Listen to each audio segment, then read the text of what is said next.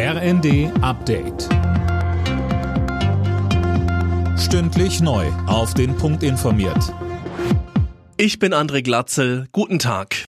Ganz Deutschland trauert um Franz Beckenbauer. Der Kaiser, wie er genannt wurde, starb nach langer Krankheit im Alter von 78 Jahren. Und die Anteilnahme ist riesig, Sönke Röhling. Ja, FC Bayern Ehrenpräsident Uli Hoeneß schreibt, die Welt sei dunkler, stiller und ärmer geworden. Ohne Beckenbauer wäre der Verein nie zu dem geworden, der er heute ist. Und IOC-Chef Thomas Bach bezeichnet Beckenbauer als Legende des Sports weit über den Fußball hinaus. Bundespräsident Steinmeier und Kanzler Scholz würdigten Beckenbauer als Ausnahmeerscheinung und größten deutschen Fußballer aller Zeiten. Und sogar der niederländische Außenminister schreibt, die Niederlande trauern mit ganz Deutschland um diese Fußballlegende und europäische Sportikone.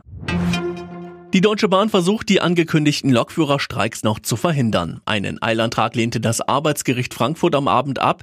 Jetzt zieht die DB vor das Landesarbeitsgericht. Die GDL plant, den Zugverkehr ab morgen fast drei Tage lang komplett lahmzulegen. Gesundheitsminister Lauterbach trifft sich heute mit Vertretern der Hausärzte zu einem Krisengipfel. Sönke Röhling. Aus Protest gegen die Gesundheitspolitik hatten ja tausende Praxen zwischen Weihnachten und Silvester geschlossen. Ja, die Ärzte kritisieren, dass sie zu viel Bürokratie bewältigen müssen und die Praxen so überlastet sind, dass viele Patienten keinen Hausarzt mehr finden, der noch Zeit hat oder dass die Wartezeiten einfach extrem lang sind.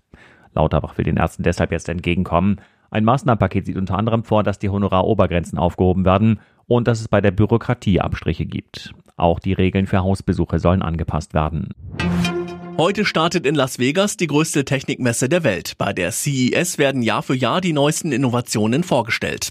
Unter den Ausstellern sind Tech-Giganten wie Amazon, Google oder Intel.